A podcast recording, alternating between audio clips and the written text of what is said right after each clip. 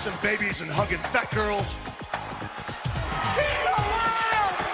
Kane is alive, Undertaker! You are a sniveling little suck-up sellout full of suffering succotash, son. It's me, Austin!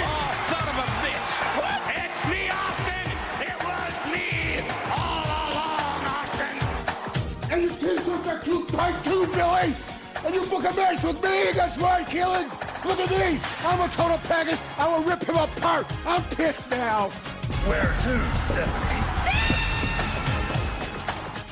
Total fucking marks with Dan St. Germain. Welcome everybody to Total F and Marks. I'm the king of sad style, the man with the largest chest in the world, the Saint Germain event. Joining me as always, Sergeant Slaughterhouse, Scotty Chaplin. What up, brother? Oh, I thought you were gonna do something. I, I thought you were about to make a like a noise with your face because you Oh were like no, no, no! towards your like like like Like a fart like- noise, yeah, oh yeah, like a like a Z morning zoo, like Mancow sort of shit. And Andy Cups, Robert Karpelis. There's your fart noise. I didn't hear it. I, it- you Oh. actually froze right when it It was, happened. it was I silent. but froze deadly. when it happened. Yes, it was silent but deadly. It was silent rage. Silent Rage and Zack Attack. Thank you. Hello. Well, thank you. He Coming- just Thank said your you, name. guys. Coming with the appropriate amount of. You ever? Uh, I remember. Uh, I think I one time I uh, I hooked up with a girl and uh, right when I, I came in went thank you and she was like what? That's the weirdest thing ever. Was it Uh, because like you were grateful, or were you doing like the wrestling thing, like when when you pin the guy, you're supposed to thank him for it after?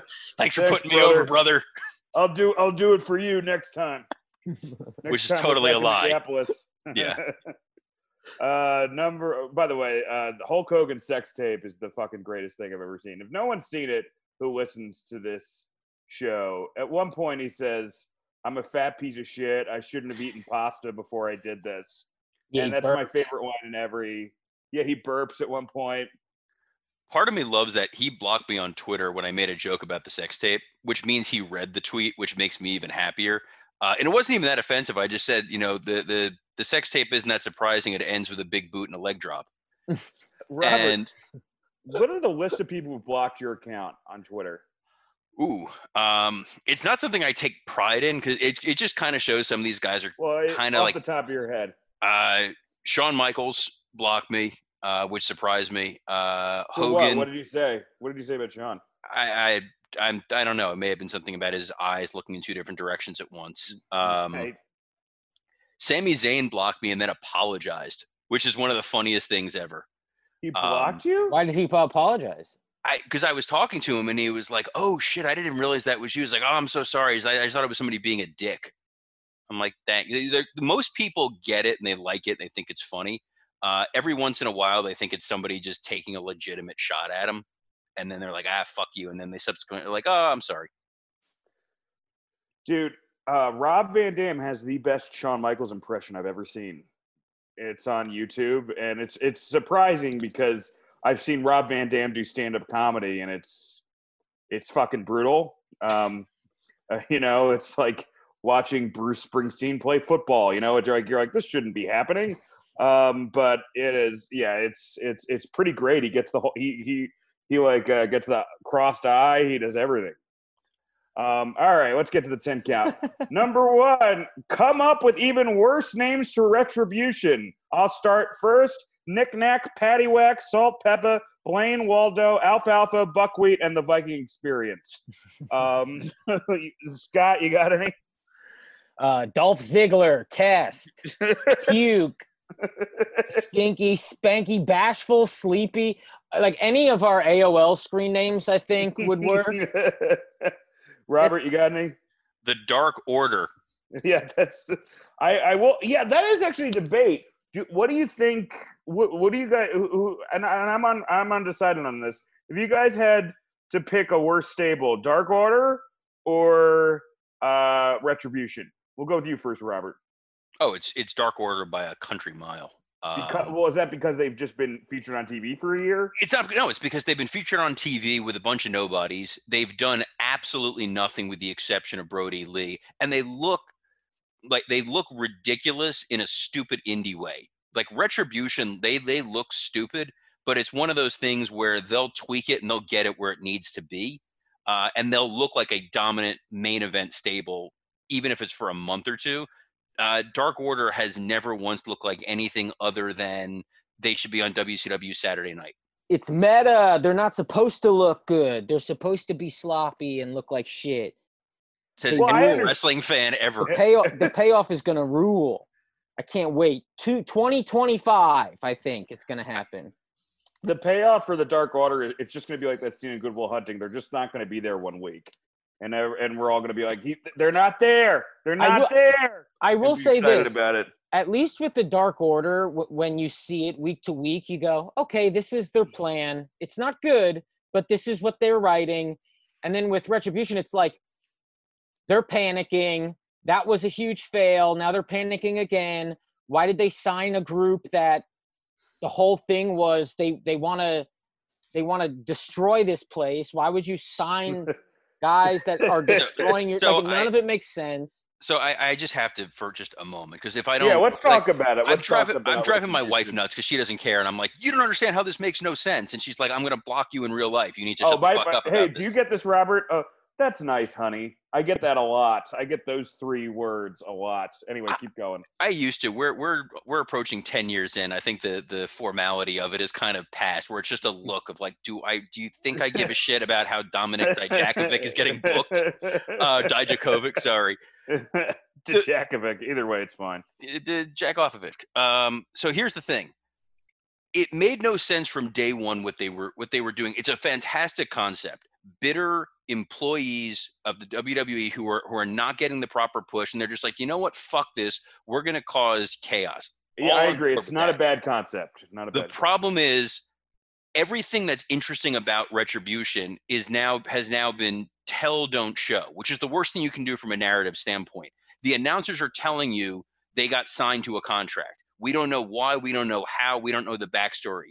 They're telling you what their names are. We don't know how any of that came about. We don't know anything that's actually going on with these people other than Tom Phillips or Michael Cole was telling you the story about what they're doing. And we also don't know if we're supposed to know who they are or we're not.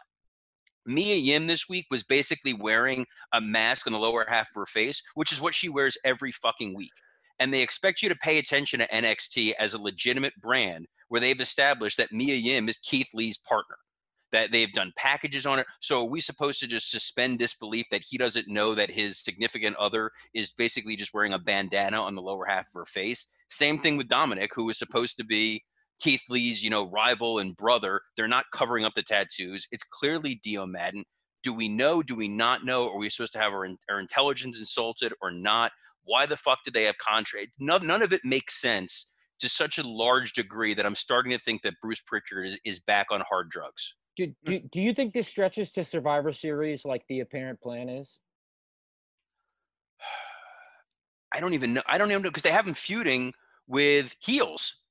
They're feuding with the Hurt Business, who are bad guys. This is like when the NWO feuded with the Four Horsemen, and the audience didn't know what the fuck to do. So there's no, there's no, they're not really a threat either because there's the five of them, and they have all the, the ninjas in the back who all got like 20 of them got their asses kicked by MVP.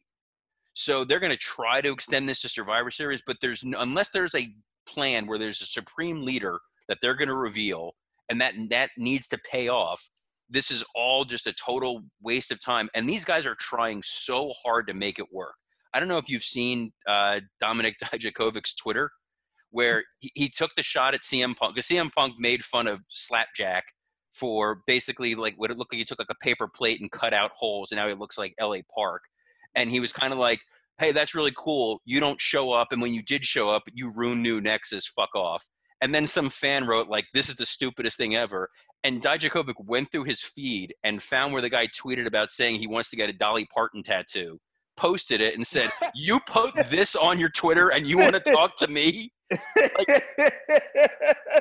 yeah. So also, also what he did was Alvarez posted the AEW and NXT um, ratings. that was right? him. That was actually him. I thought Yeah, that was a, yeah. Oh, yeah. bit. Oh no, it's Dominic. And then Dominic wrote, uh, T Bar, you know, so it's like AEW eight hundred thirty five thousand, NXT six hundred ninety six thousand, and then Do- uh, Dominic wrote T Bar one million six hundred, you know, whatever the fuck. it it's just so. Uh I think So he gets. I think he gets that it's not going to work, and he's like, "All right, I got to pivot this to a comedy character." Well, and also it's like, hey, he's got a mask on. All you got to do is uh is end this, run them away, and then re-debut them um down the road the way you're supposed to. I, I will. The one benefit that WWE has over AEW when it comes to stables like this is that WWE, which which hurts them in a lot of ways, but in this particular situation, it's going to help them.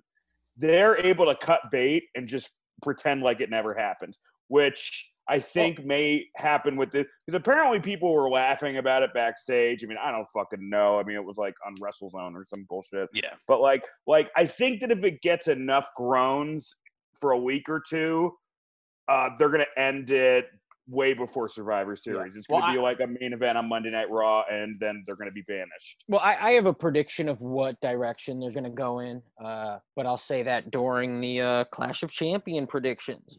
Let's keep it going, baby. Woo! I still think that uh, they should call one of them uh, Blaine. Uh, number two, Dynamite, night one or two. I'm, I'm just joking. I, I did not watch night one, although I heard night one was was okay. What did you guys think uh, this week's Dynamite? Night one was really good. I mean, I I don't want to call it night one, but whatever that was, that late night special. I mean, it was three good matches, and uh, that dude uh, Ben Carter is is awesome, man. He's awesome. I mean, he has COVID now, but um, he really does. He announced he has No. COVID. Was Yeah, that a yeah. stipulation on one of the matches? Because I would have watched. But, Uh, Damn, he's super talented. Can we talk about that for a second? Like this week, both NXT and fucking AEW, it was just like Outbreak City, right? I didn't put it on the 10 count because we still don't have enough facts about I mean, we know that Lance Archer has it, uh, but we don't know who in NXT has it. Is, Is this just going to keep happening every week? I mean, I guess Yes. as long as they're in Florida, it's going to keep happening. Yeah, yeah, yeah.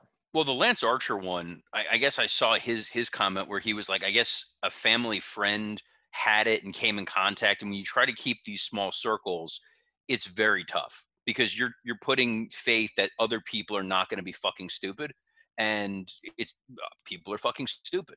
So you can literally trust the person you are alone in the room with, and that's it. And when these guys open their their homes up, or their their families, or whatever it is, to other people, it you're going to run that risk and all it takes is one guy to come in contact with someone that they swear that doesn't have it then they show up at, at a tv taping and it turns into everybody's got covid Yeah. And, and it's hard to keep uh, tabs on these guys. I mean, some of them are still doing like indie, indie shows and stuff. You know, their contracts are different, so they're they're they're all kind of still getting money where they can. And uh, with that comes some some COVID.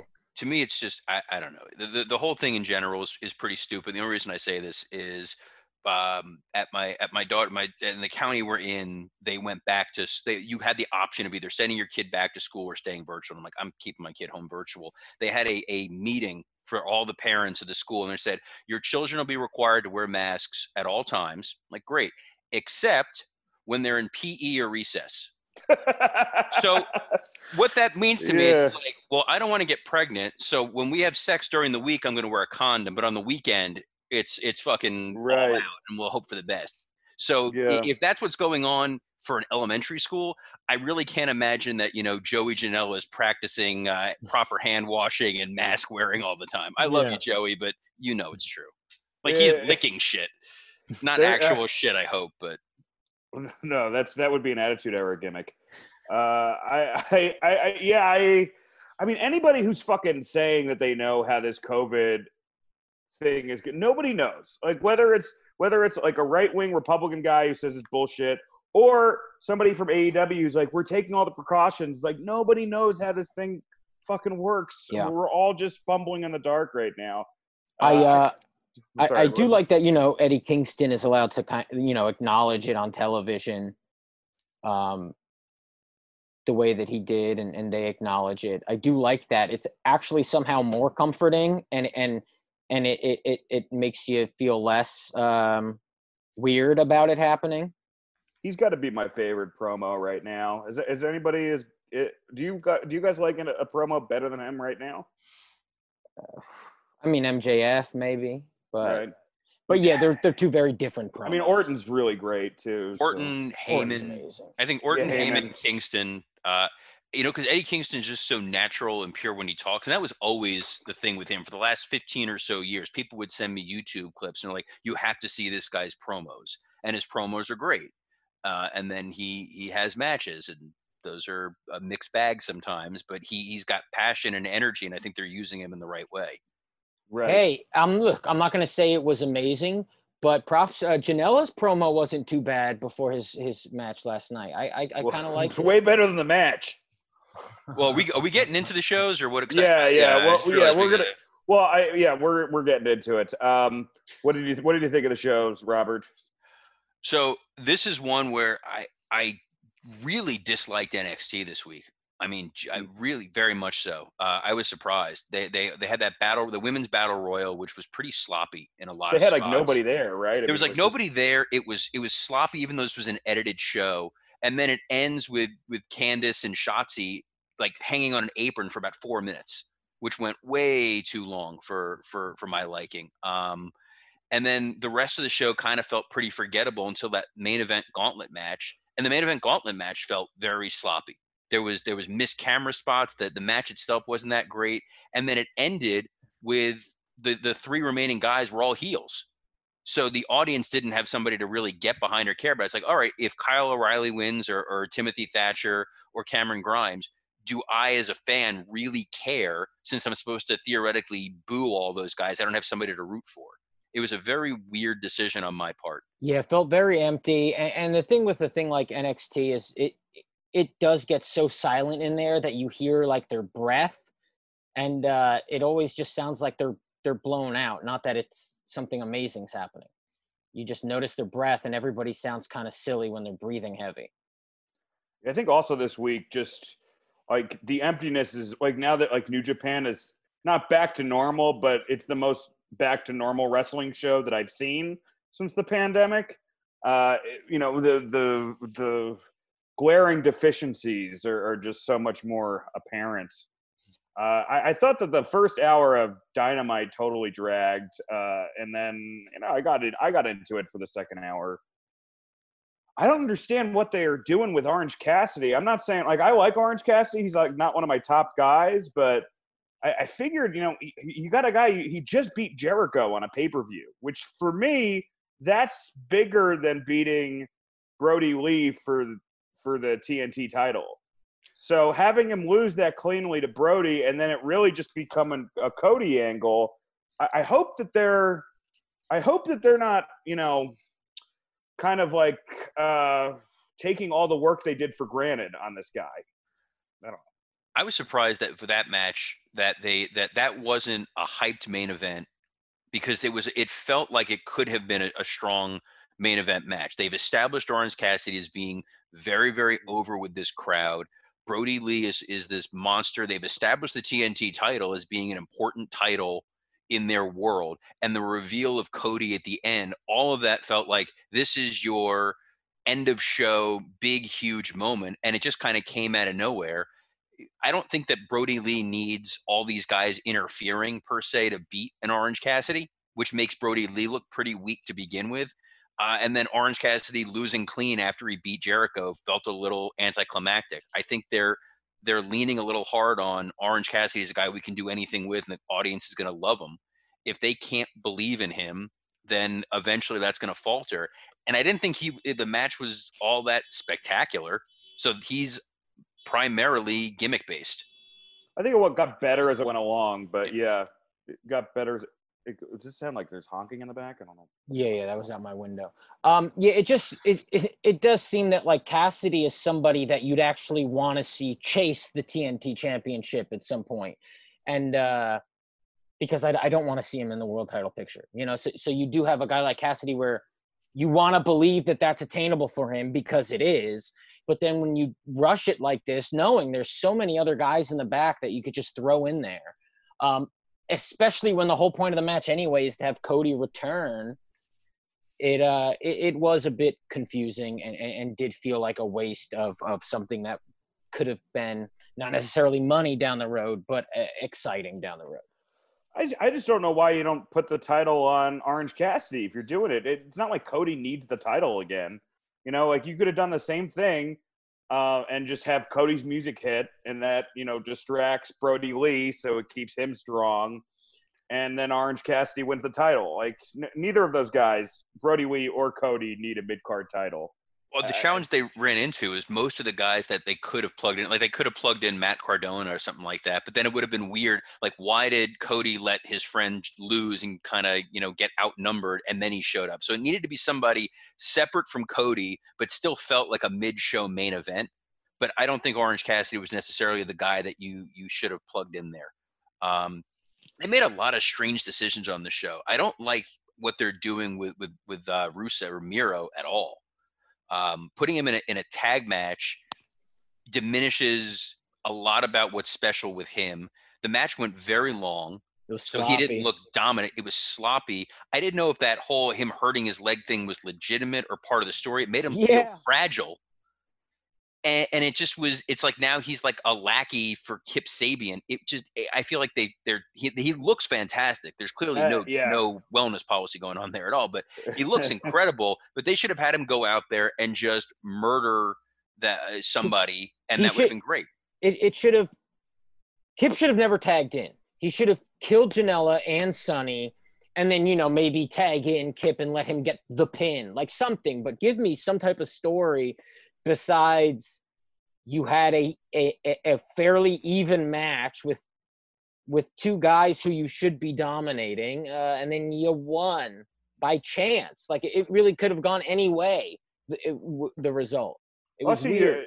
they don't have enough guys that look like Miro on that roster. So why not push a guy like that? You know, like I want to see Miro versus Hobbs. I don't want to see Miro beating down Sonny Kiss. It's also like seeing somebody that big beat down Sonny Kiss. You're like, is this a hate crime? What's going on right now? You know. Uh, number three, excited for a possible Ronda Rousey return. Apparently, Ronda's been training. Uh, I don't know if that means she's coming back. It's. It, I do not think she's coming back to UFC. I think that sport has kind of passed her by. Uh, how about you, Scott? What do you, would you be excited to see Ronda again, WWE? it's weird because uh, for any return, I go, well, wait till a crowd's there. Otherwise, it all feels like a waste of time, and Right. the reaction isn't as big, and you're never gonna look back on it in a few years and go, wow, remember this awesome thing? Because it's gonna look ridiculous, you know. But then at the same time, she comes back once fans are back, and then you get this feeling of like, well, shouldn't they be pushing the women that were that were there during the pandemic? All of a sudden, fans are there, and she gets to be back. So I don't know. I think the only way I would be okay with her coming back is if uh, she's on SmackDown and uh, she snaps Alexa Bliss out of this bad storyline with an armbar. She's kind of cute though, as like a Nightmare Before Christmas character. You know. yeah, sure. I mean, I guess you just know my likes now on Grindr. Yeah, exactly. Uh, Robert. Rousey Asuka, Rousey Bayley, Rousey Rhea Ripley, Rousey Charlotte. Yeah, I, I, think that there's absolutely no downside to her being there. She always delivered in her matches. She was finding where she needed to be and and was getting into this I don't give a fuck about you kind of character that was definitely compelling. So when she just kind of vanished out of nowhere, it, it sucked because she was she was making that that transition of understanding who her character was. It reminded me of when Batista stopped caring right before he was leaving for Hollywood. Oh, that and was, he was great. and he was great. That was mm-hmm. Ronda Rousey. And I feel like Rousey can have a lot of great matches with who there is because the women's division is is floundering. I mean, there's there's really very few exciting matches they have on the main roster right now. And if Ronda Rousey was there, suddenly it's it's a lot more exciting than Zelina Vega. I will say with Ronda Rousey, like a a match between her and Shayna Baszler when there's no audience, like would be like kind of a really fun shoot style Josh Barnett blood feud sort of thing. Like I think they would they would figure that out. Well, that, you Uh, know, that's the you can bring her in with like Raw Underground. You have like Shayna Baszler there, and it's like who, and then the door flies open, and it's Rousey. I think that's a big moment that they can film and protect her. Yeah. That would and then I put mean, that, would be sweet, awesome. sweet beat behind the, the match. Oh, bring back the bring back the strippers, and then Shane Manson. Yeah, yeah, Boom, boom, Oh, boom, man. boom, boom. like like he's in a Kid Rock song. Yeah. Get her, Ronda, get her. Oh man, that was that, they were the most obtainable strippers of all time. Like not even Hooters waitresses, Twin Peaks waitresses. You know, real real bottom of the barrel type shit. And yeah, was that just like fair use stripper music? Like what the fuck was that beat? My guess, knowing knowing how they operate, they have a program called MSoft that lets you find fair use music. Uh, which, by the way, just uh, total inside nerdiness baseball thing. The Monday Night Football theme is actually an MSoft song, so it's a it's a public domain song. Which is why Really? WWE, whenever they do football, they always play that dun dun dun dun because they found it on there. And MSoft works where you just type in words. So if you typed in cheesy stripper music, it'll pull up about 30 songs and then you can listen to them and, and find ways that's how we would re- when we had to replace people's music and it would be like okay we need to replace this terry funk song we would just type in like hillbilly redneck cousin fucker and then the first song that comes up it's like that's terry funk's new song They're like Jerry Lawler? Like they, they give you like a hundred names of NWA or Mid South wrestlers. Uh, number four, the internet like went nuts for this, and I, I was pissed too. Chuck Taylor got a five star match before Daniel Bryan. Yes, last week eh, week's edition of Dynamite was rated a five star match, a match of the year candidate by the Rain Man himself, David Meltzer. How the fuck has Daniel Bryan not gotten a five star match before? Even if like you're gonna be like snobby and say none of the matches he had in WWE were five star matches, which is bullshit. I can I can already name like a couple that are five star matches or close to five star matches. Like, how the fuck are you not gonna say that nothing from Ring of Honor was a five star match? I, I, why? Also, why am I? Why am I giving this guy the platform? Like, why do I give a shit? It's really just one man. Like, I've been worked by David Meltzer. That's been the biggest work that wrestling. It used to be. It you no no. Even when I started watching wrestling as a kid, I knew that it was fake. I don't know that Meltzer's fake. So I'm the I am the total fucking mark. Wh- wh- Why why do- why do you think this is, Scott? I mean, I think there's a clear bias. Uh, I think this is specifically strange because it's, you know, it's like it's not in a ring. It's so unlike Meltzer to review something like this. The only thing I could think is like he's starting to smoke weed or something. Um, and not even as a knock, it's just he's enjoying Yeah. things more now. Because because you look back at like matches in the 90s and uh, he didn't rate like shit five stars then. And so clearly his rating system has like you know he's he's become more lax on it. And you go well why? Is it because wrestling used to be more popular and you know he's got to be that kid who who can't fully commit to the popular thing and it can only be niche and he has to tell you that it was worthwhile? I don't know what his deal is um but yeah he's wrong i mean it was a fucking awesome match No, it was- but- it was a really good match. It was a really good match. I'm not. five shitting on the stars Uh, did anyone, Robert, did, like what wrestlers, like when you were there, actually gave a shit about what Meltzer thought of their matches? Oh, we we knew never to I bring know up Brett did, but he wasn't there when you were there. yeah we we were basic we never wanted to bring up anything that was going on with the dirt sheets because if you mention it if you it's this weird thing where if you seem like you care about the product in any way shape or form you're going to be written off as a mark and you're going to have no credibility when you're working with them. So it's this strange world where you need to know everything about every single person you're working with but at the same time if you let them know that you know anything about wrestling whatsoever you're oh this guy's a fucking mark. He shouldn't be here. He doesn't belong in the business. So i never discussed any of that stuff with with talent uh, at all we would look it up our, ourselves um, but when it came to, to actual talent no as far as meltzer goes he's been so in the bag for the elite for the last five years because they let him hang out with them he, they named that's that's not even a that's not even no, a joke no, at I this know. I've, point I've seen but it yes. backstage. I've you know it. the I've the the fact that they named the Meltzer driver like he fucking eats this shit up. Uh, Daniel Bryan doesn't care.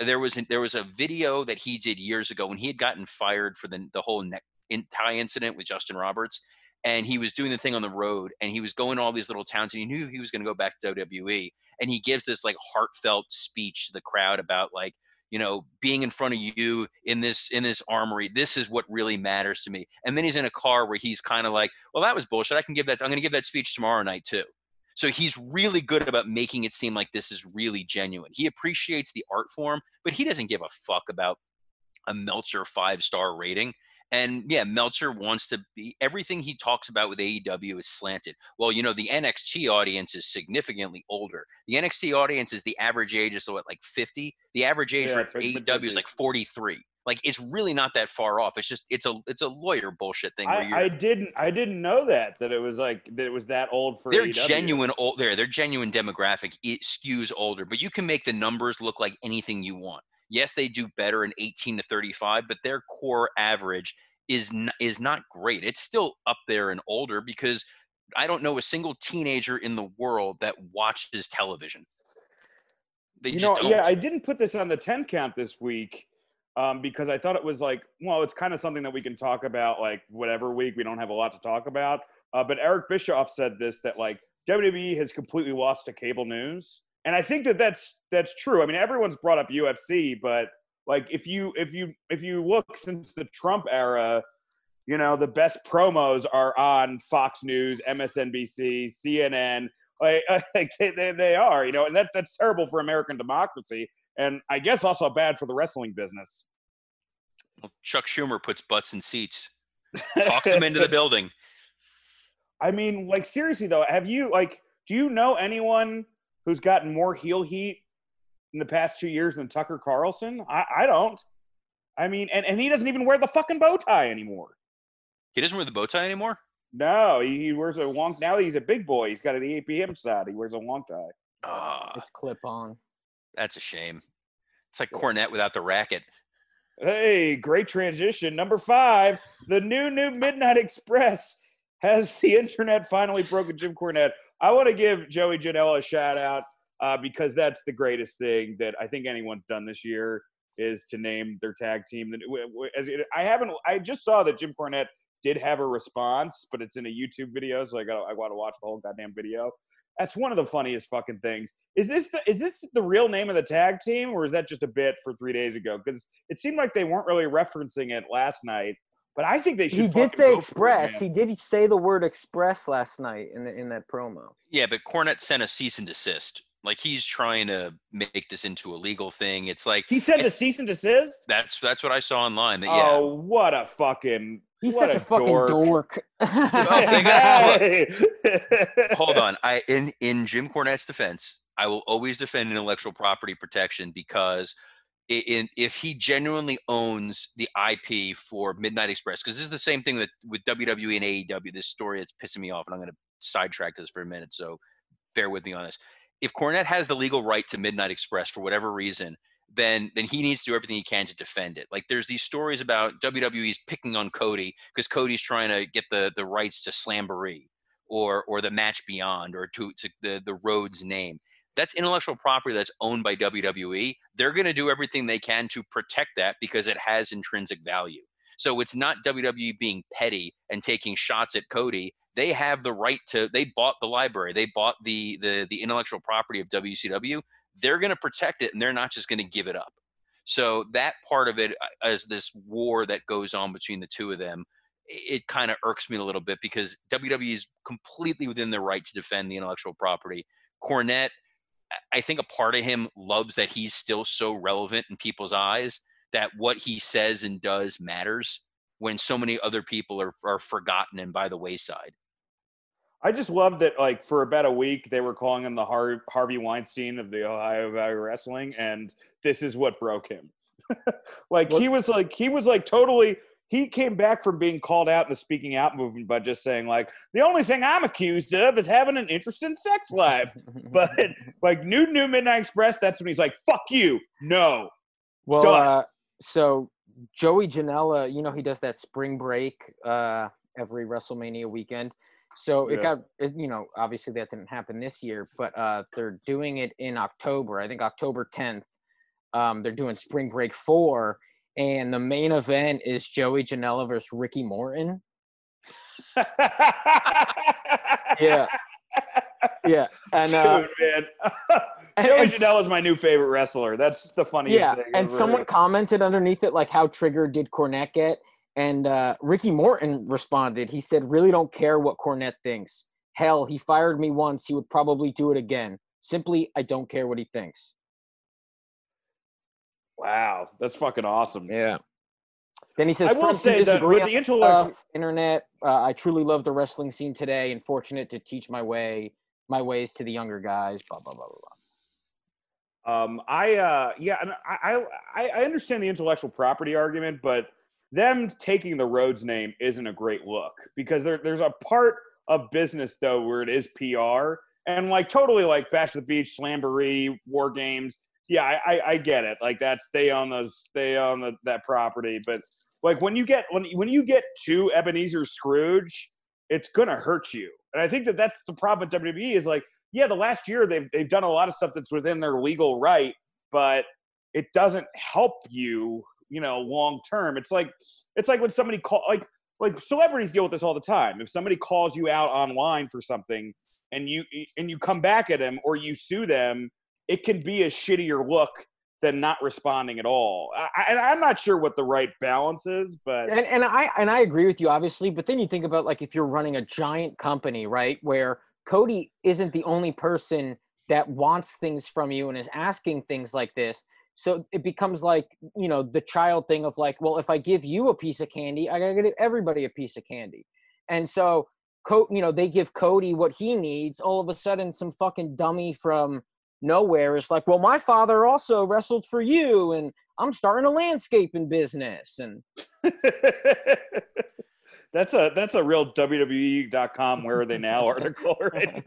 Yes, Where's it's, Al it's, Sorry, it's Robert. green green as grass uh, landscaping business. Make it, bring it back in, but no, they, they got to protect the Rhodes thing because they they own the the Dusty Rhodes intellectual property, and that's got value to it.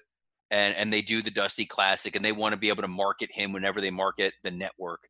So I think that's that's more about what it is than just kind of fucking with Cody. Uh, there's part of it, I'm sure, that's absolutely fucking with Cody but I think part of it is them just looking and being like, well, the long term value of maintaining the Dusty Rhodes intellectual property is more important because I guarantee you there's a part of Vince that thinks AEW is going to fold in six months. It is kind of you know like uh, listening to you know like the the the the, the AEW demo is 41 or 40 whatever number 41 or 43 years old, right? The WWE demo is is in their mid 50s. Jericho's getting a million viewers. Like this isn't like it's almost like they're they're it's almost like a rib at this point because they're not getting like it, it- it's nothing to really be particularly proud of. I mean, the business is look, the wrestling business is really exciting. I think it's a great time to be a fan right now. You can there, there's so many different promotions you can watch, and you can watch them really easily. But you know, it's just it's not like anybody's setting the fucking world on fire right now. But that's across the world, uh, across the, the spectrum when it comes that's to true, ratings for yeah. sports.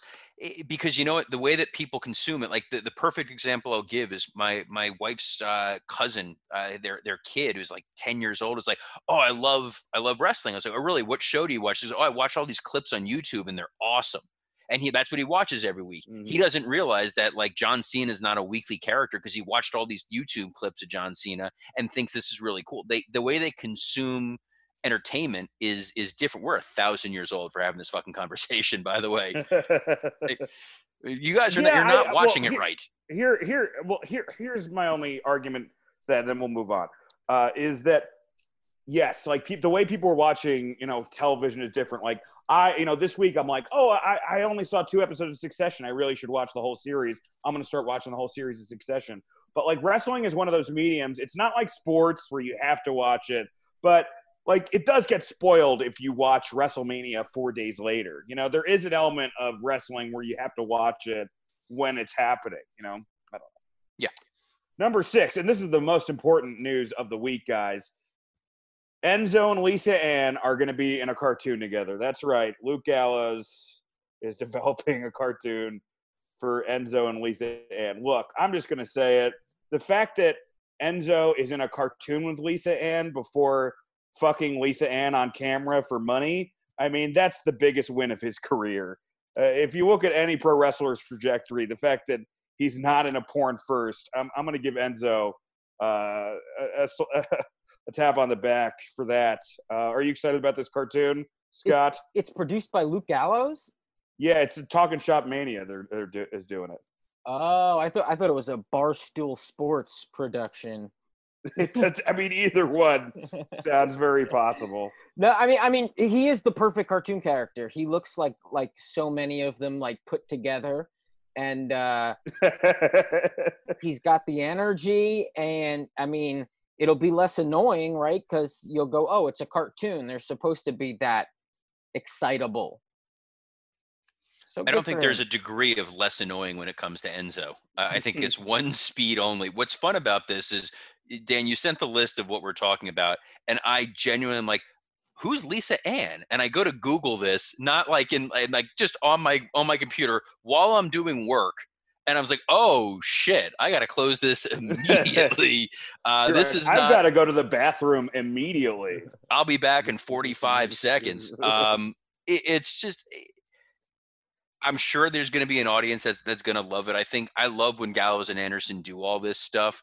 Enzo, I just I feel like he does he's not in it on the joke enough for this to really work. I think that's part of my hesitation on it, if, if that makes any sense. That it's guy there's guys who are winking at it and know why it's funny. Enzo takes himself a little too seriously for this to really be as wacky as I think it should be. Yeah, I also do love that this is like barely news, but you know it's clearly something Dan is like constantly thinking about and, and, and looking up and seeing if there's any rough draft images already. And he's just like, "This is crazy. What's going on?" it's, it's the it's the it's the closest I'm going to get to my ultimate fantasy. Yeah, it was like one tweet about it. He saw. this isn't even, is, is this even happening? Was this just like a dream you had?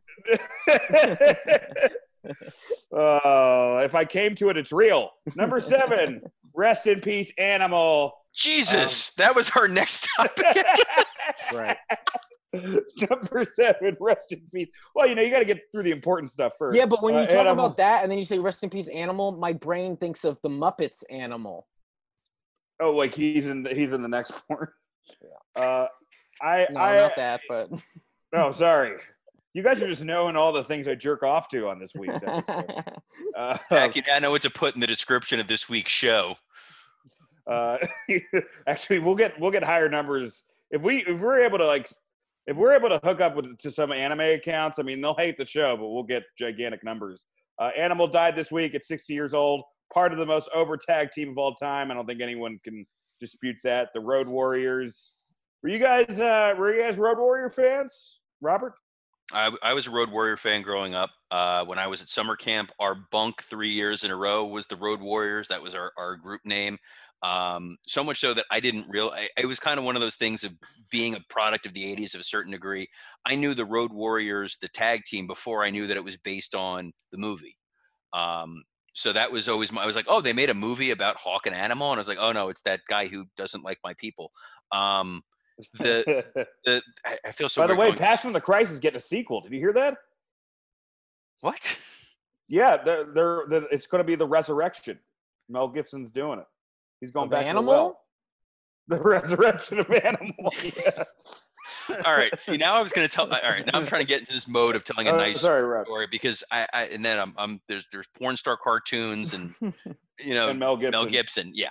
Um, when I was working at WWE, we had brought back Animal, um, and we teamed him with Heidenreich, which is just like a crime against. Oh humanity. yeah, I saw that. That was brutal. Uh, not my. Not, I had no say in this matter, and it which meant that Laurinaitis had every right to be a dick because he was in this shitty situation.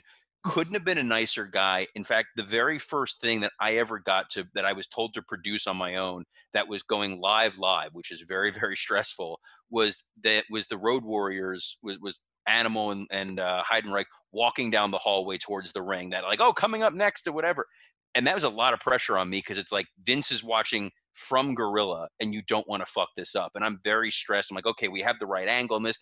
And he he just looked at me and he goes, Don't worry, kid, I'm not gonna make you look like a dick. And I was like, that was such a cool thing for him to say. Like, he didn't need to say this. I'm a fuck. There's a Right. million writers. They come in and out. But the fact that he took that moment to be like, you're, you're going to be fine. And he's a, you know, a legend. That to me is one of the coolest things ever. So that's one of those memories that I'm really happy that I had when it comes to, uh, to animal. Yeah, that's amazing. That, that that's so aware to be to to say a thing like that. You know, where he could easily just be in his own head or be thinking about whatever the fuck he wants to think about. But that that is uh that is badass. I I uh, I I didn't meet him at Starcast, but he was one guy who instead of standing at his booth, which did have lines, when he didn't have to stand at his booth, he was still walking around saying hi to people. Um, you know, with the shoulder pads, letting people try them on. Uh, yeah, seemed like a good dude. And then he was on uh, All In. He he uh, he came out with the with the Bucks at the beginning of the show, which I thought, you know, also showed kind of how he he's he's hip to uh to the business. My favorite. Uh, Or they paid him well. my favorite tweet. Uh, and I was I, I, Road Warriors. They were like the Ultimate Warrior when I was a kid, and even before I started like watching wrestling, I saw them, and I was like, "Who the fuck are those guys?" You know, like that. They have that vibe. Um, but my favorite thing, uh, my favorite tweet this week was Ken Shamrock. He wrote, "R.I.P. Animal. You know he's up in heaven with Hawk, giving the angels the doomsday device."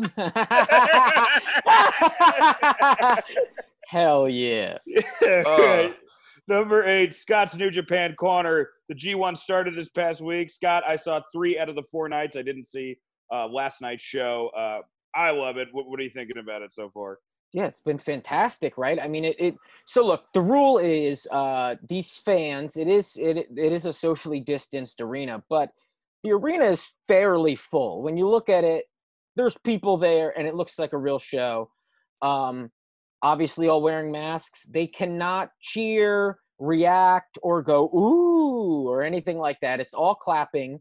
Um, so because of that you're you're getting a lot of different pattern clapping a lot of uh a lot of you know cool little moments where uh where you know they want to scream and then they don't and then they remember to clap and it, Do you- it's somehow working i mean the matches Meltzer are- didn't realize. Uh, I, I was listening to the Meltzer today, and he, he didn't realize that what Jay White was doing was a heel move when he was telling people to. Yeah, he did. He was. He was just like he was like, yeah, and you know they didn't cheer.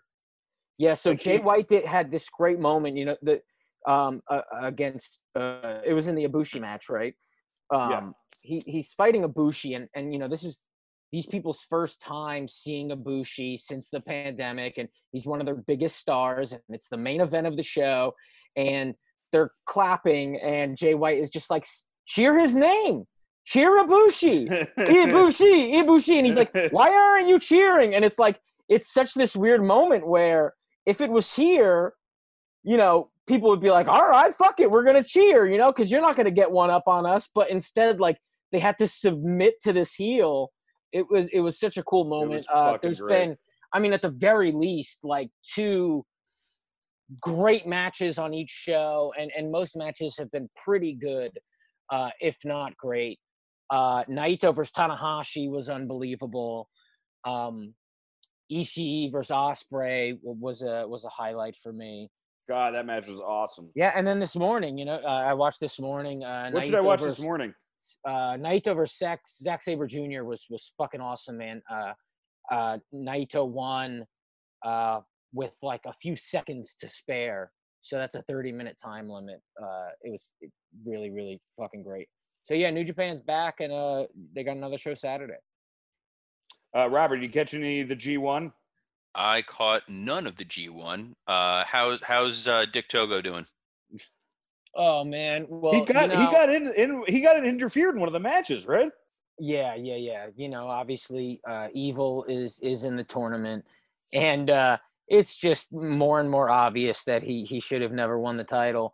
But I will say, because of that feud, uh, Naito is just killing it. Like I, I think he's.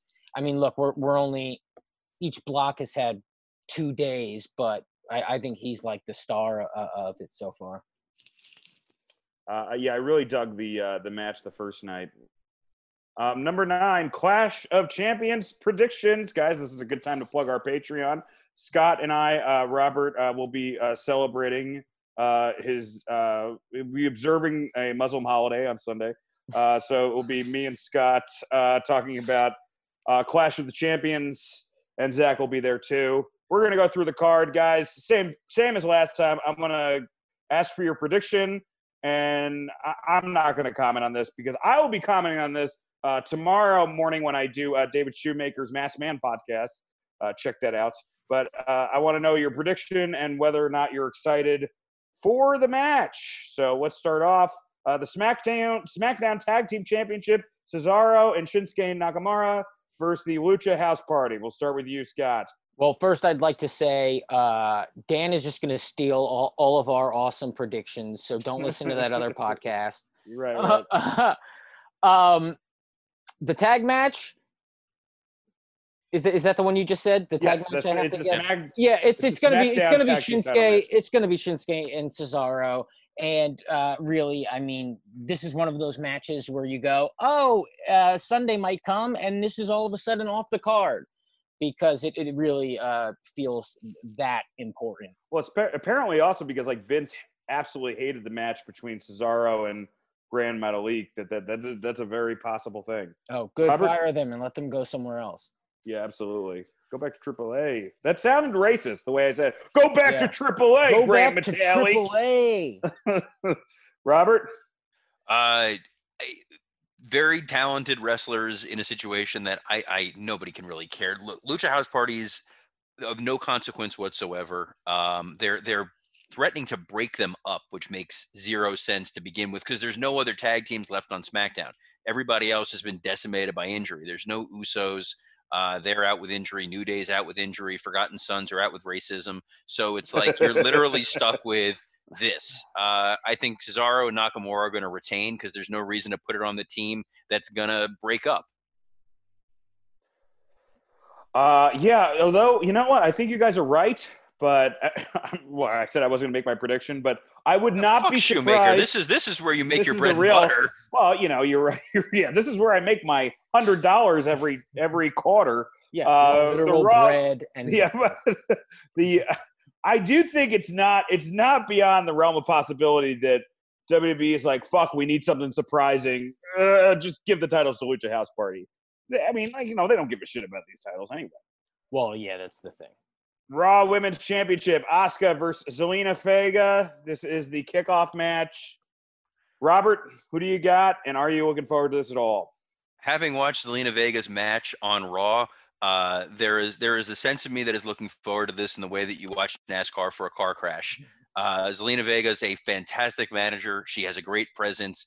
Uh, her her match with Mickie James was like I was waiting for Vince to just come out halfway through and just like stop, guys, just stop and go go to the back. I don't care that I'm on TV. You need to stop doing this. Um, she she is she is not very good. Uh, it's strange that they're putting her in this position when you consider you could have very easily slid uh, Natalya with Lana into this if it's a throwaway month. Asuka's absolutely going to retain. There's no reason for her not to. They're giving the shot to Zelina Vega, but they're putting her out there to fail, and that kind of sucks. Scott? Yeah, it's a real bummer. I mean, you go, how do you save this match? And then you go, oh, I mean, don't have it. Just let them like talk at each other. I, I love Asuka the, the way she, her promos are amazing to me, and uh, Zelina's obviously good at that. So yeah, it's like kind of do a headlock and talk shit to each other, and then end the fucking match. United States Championship, Bobby Lashley versus Apollo Crews. Back to you, Scott. Lashley's uh, got to win. I mean, does Retribution interfere? But then they're faces because Crews wins the title. So no, Lashley is just dominant. Um, 15 years in the business. Uh, what this week? I think today. So they'll be like, uh, you know, they'll be highlighting that, and uh, and then he'll win.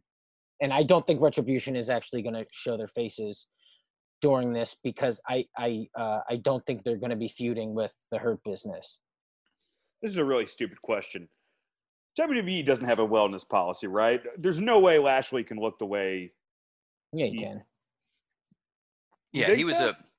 If he was doing MMA, he knows how to cycle. So I'm sure he knows what he's doing. Um, I and, mean, I- I've never seen anyone in his 40s look like that. It's insane. Yeah, but yeah, but are, I mean, some people are just freak freaks of nature. No. Maybe I, I don't know, man. I don't know any 42 year old dude who looks like that. You know, Robert, Robert, you excited about this at all? Who do you got? First of all, I'm depressed that it was 15 years ago that Lashley debuted because I was there for his first episode of SmackDown, and it doesn't feel like that was 15 years ago. And we put him out there with Simon Dean. But the, I remember the, the pop he got. We were in somewhere in Texas. The the pop, the reaction he got as a nobody just coming out there. The audience like, holy shit, look at this guy. And 15 years later, he still comes out there and it's holy shit, look at this guy. Um, I think Retribution comes out. I think that it, they're in this weird position where it reminds me of like the spoiler for like a 20 year old movie, but the end of Gangs of New York, where they're building up to the fight between the two gangs, and then out of nowhere the civil war breaks out in the middle of their big fight. I feel like if Lashley and Apollo are fighting, and then Retribution shows up, these guys are all kind of forced to fight together as like you know the enemy of my enemy or whatever, which dev- it's devalues their entire storyline whatsoever. But you need to plug Retribution somewhere into the show, and this is the only place where it makes any kind of sense. Yeah, I just think that's such a quick. That's such a quick um thing. I don't. I don't know. It. Because think- WWE is known for their nuanced storyline. Yeah, yeah. That's why I gave up on that thought. Here's, here- here's here's my pitch. Here's my pitch of retribution. Randy Orton throws Drew McIntyre in the ambulance, closes the door, and then like they stick their like they're driving the ambulance like Undertaker with Steph. They're like, "Where to, Drew?" And that's how you end the show. Raw Tag Team Championships: The Street Profits versus Andrade and Angel Garza.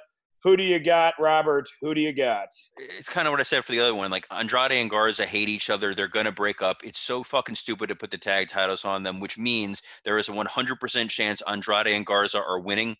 And then you're gonna have tag team champions who hate each other, and then they can bring back the Bachelor woman and pay off the reason why she's been on for the last year. Like she's the whisperer that's gonna keep them together.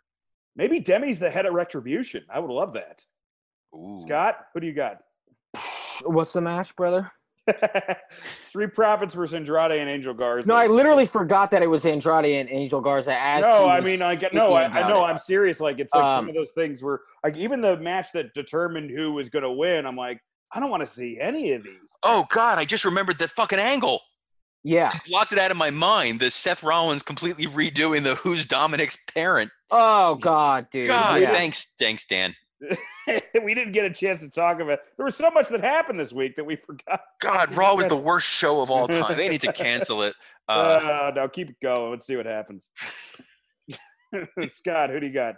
Yeah, I think I think a shark is gonna uh, interfere in it's this a- one. John, like John Tenta has a kid that we don't know about. All right, I'm gonna let's just do this one fast. Women's Tag Team Championship: Nia Jax, Shayna Baszler versus the Riot Squad. Scott, Yeah, Nia Jax, Shayna Baszler. Robert. Look, let's break this down person by person. No, fuck it. It's gonna be Nia Jax, Shayna Baszler. I don't Yeah. give a shit. Also, I'm I- I'm I'm assuming uh, Nia's opponents will get bl- bloody noses. That's another prediction.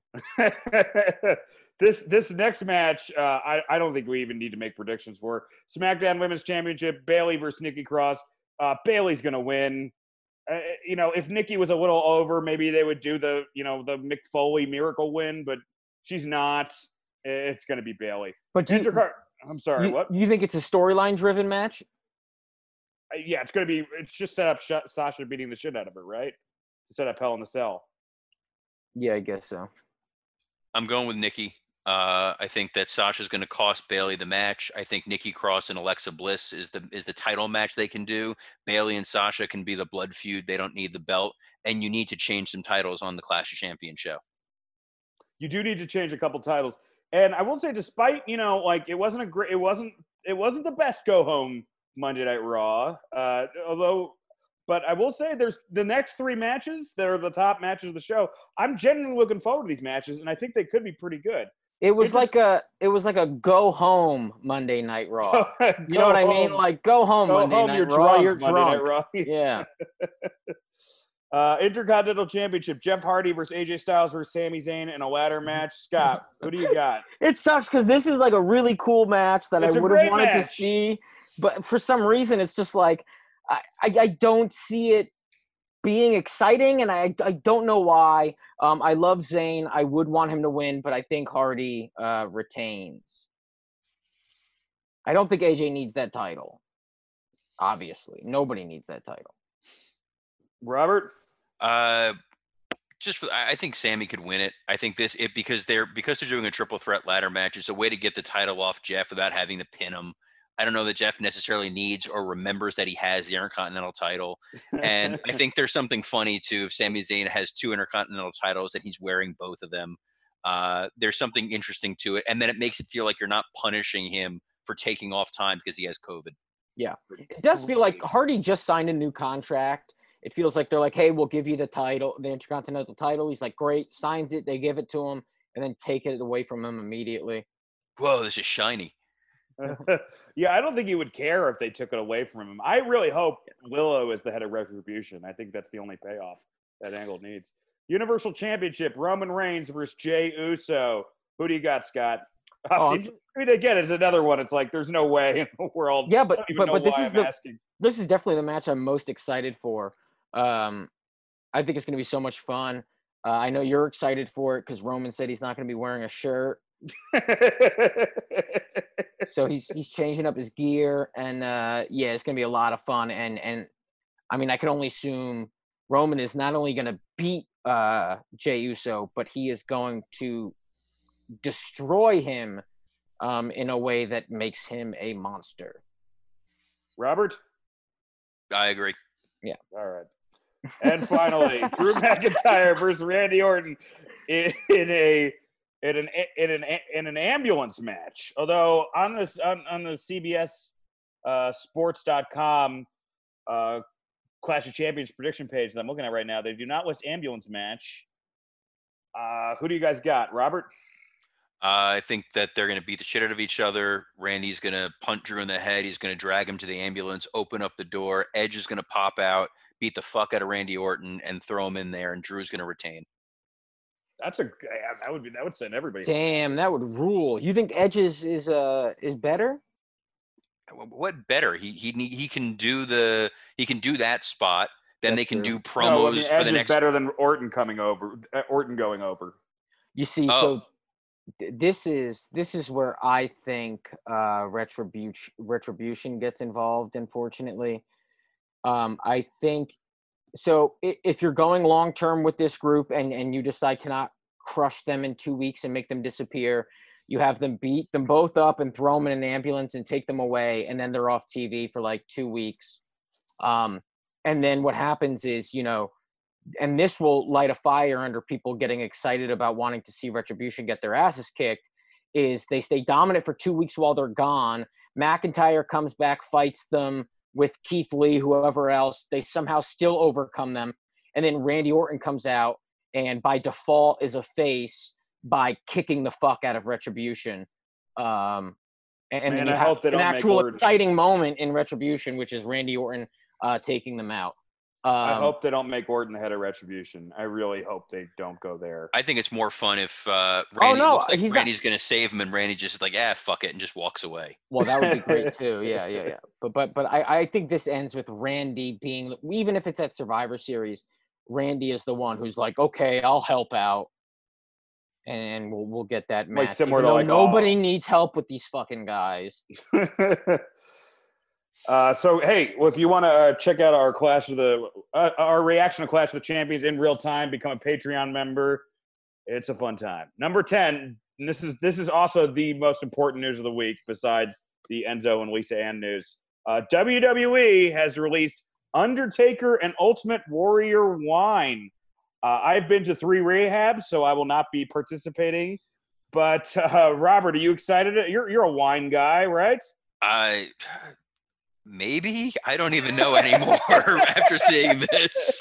Like, look, I mean, you've already converted me to, to being a Muslim, so who knows what's going on today? But I, I think, look, you with this, you drink until you see dead people or until a warrior promo makes sense. So I like that, and I think it's doing look, it's doing the world a, a- a service. Uh, ladies, if you go to a man's house and he pulls out a bottle of Ultimate Warrior wine, run for your fucking life. She's like, she's like, I should have gone out with Cosby. I'm gonna take this date to a nosedive.